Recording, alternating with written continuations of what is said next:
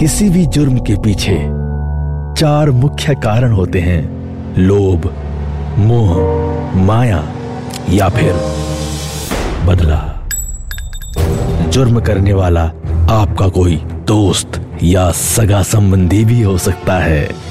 कुछ ऐसे ही सतर्कता को बरतने और समझने के लिए सुनिए लाइव हिंदुस्तान के अंकुश बख्शी के पॉडकास्ट, सावधान हिंदुस्तान को। पहले हमास ने इसराइल पर हमला किया और फिर बदले की आग से भन्नाए इसराइल ने पूरी गाजा पट्टी पर आक्रमण कर डाला। दोनों तरफ़ से भयंकर हमले हो रहे हैं, लेकिन इन हमलों के बीच इसराइल पर वॉर क्राइम के आरोप लग रहे हैं। वहीं हमास को दुनिया का एक बड़ा हिस्सा दहशतगर्द तंजीम मानता है। ऐसे में उसने जिस तरह से इसराइल में घुसकर नागरिकों पर वार किया, बच्चों और महिलाओं को उठाकर ले गए 1300 से ज़्यादा आम नागरिकों को गोलियों से भून डाला, उसका यह जुर्म इंसानियत पर एक धब्बा है। इसराइल ने इस हमले के बाद से लगातार बेहद आक्रामक रुख अख्तियार कर लिया है और इसका सबसे ज़्यादा खामियाजा भुगत रहे हैं, गाजा में रह रहे फलस्तीनी नागरिक। हफ़्ते भर में ही सैकड़ों गाजा वालों की मौत हो चुकी है और उससे भी ज़्यादा लोग मौत के साय में जी रहे हैं। गाजा पट्टी में अब तक 1900 लोगों के मरने की खबर है, जबकि 8000 के करीब लोग घायल हैं। इस जंग में अब वॉर क्राइम की भी खबरें ज़ोर पकड़ने लगी है। इसराइल ने गाजा के लगभग 11 लाख लोगों को चेतावनी दी है कि वो गाजा छोड़ दें, क्योंकि अब इजरायली सेना एक बड़ा हमला करने जा रही है। 11 लाख लोग, ये कोई कम तादाद तो होती नहीं है। कहाँ जाएँ, पता नहीं। मिस्र एक ज़रिया था, लेकिन उसने अपनी सीमाएँ, अपनी सरहदें सील कर दी हैं। क्या हमास के साथ अब इसराइल भी एक राष्ट्र के तौर पर जंगी जरायम, यानी खुला युद्ध अपराध कर रहा है? दोनों तरफ़ से हो रहे इन युद्ध अपराधों पर दुनिया क्यों बढ़ गई है? खबर है कि इसराइल ने ऐलान किया है कि गाजा पट्टी पर खाने पीने के सामान, बिजली, दवाओं और ईंधन की सप्लाई रोक दी गई है। ऐसे में वहाँ पर भुखमरी के हालात बनने लगे हैं। गाजा में जिन जगहों को निशाना बनाने की तैयारी है, वहाँ आम फिलिस्तीनी रहते हैं। इसराइल ने कह दिया है कि लोग गाजा छोड़ दें, क्योंकि हमास दहशतगर्दों को खत्म करने के लिए अब बड़ा हमला होगा। दुनिया ये सब देख रही है। यूनाइटेड नेशंस क्या इसे वॉर क्राइम नहीं मानेगा? जैसे हमास के दुर्दांत आतंकवादियों ने इसराइल में महिलाओं, पुरुषों और बच्चों का अपहरण कर लिया, उन्हें मौत के घाट उतार दिया, एक म्यूज़िक फेस्टिवल में जमा हुए और सैकड़ों लोगों को खत्म कर दिया। बाथरूम में बंद लोगों पर बाहर से गोलियाँ चला दी। ये इंसानियत के खिलाफ जुल्म की हद है, लेकिन क्या बदले की आग में इसराइल भी उसी तरफ़ बढ़ेगा? ये सभी जानते हैं कि एक राष्ट्र के तौर पर इसराइल अपनी ज़मीन और अपने लोगों को लेकर बेहद आक्रामक है। लेकिन क्या इससे युद्ध अपराध करने की छूट मिल जानी चाहिए? आप सोचिए कि गाजा में भी छोटे छोटे बच्चे हैं और कुछ को तो जन्म लिए हुए भी अभी सिर्फ़ पाँच छः दिन ही हुए हैं। ऐसे में उन्हें लेकर कहाँ जाएँ उनके माँ बाप न जाने कितने बुज़ुर्ग इस वक्त गाजा में होंगे जो चलने फिरने के काबिल भी नहीं है। उन्हें कहाँ शिफ्ट किया जाए? ऐसे में जब गाजा पट्टी चारों ओर से बंद है इसराइल को हमास को तबाह बर्बाद करने और उसके एक एक दहशतगर्द को ख़त्म करने का पूरा हक है। ये सब कहते हैं, लेकिन गाज़ा के नागरिकों को इसकी भारी कीमत चुकानी पड़ रही है।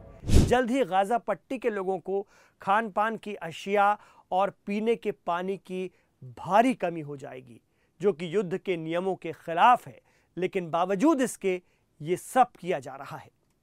आपको बताते हैं कि आखिर युद्ध के बीच क्या होता है क्राइम? जी हाँ इसराइल पर आरोप लग रहे हैं कि उसने वॉर क्राइम किया है। सबसे पहले जान लीजिए इसराइल को लेकर क्या कहा जा रहा है। दरअसल, गाजा में जिन इलाकों को निशाना बनाया गया है, वहाँ फिलिस्तीन के आम नागरिक भी रहते हैं। इसराइल ने हमले से पहले लोगों को वहाँ से जगह खाली करने की चेतावनी ज़रूर दी, लेकिन यह इलाका चारों तरफ़ से बंद है। वो जाए तो जाए कहाँ? ऐसे में लोगों के पास युद्ध की चेतावनी के बावजूद कहीं जाने का कोई विकल्प ही नहीं है, कोई मुतबादिल ही नहीं है। यह साफ़ है कि इस हमले से बम आम लोगों पर गिरेंगे।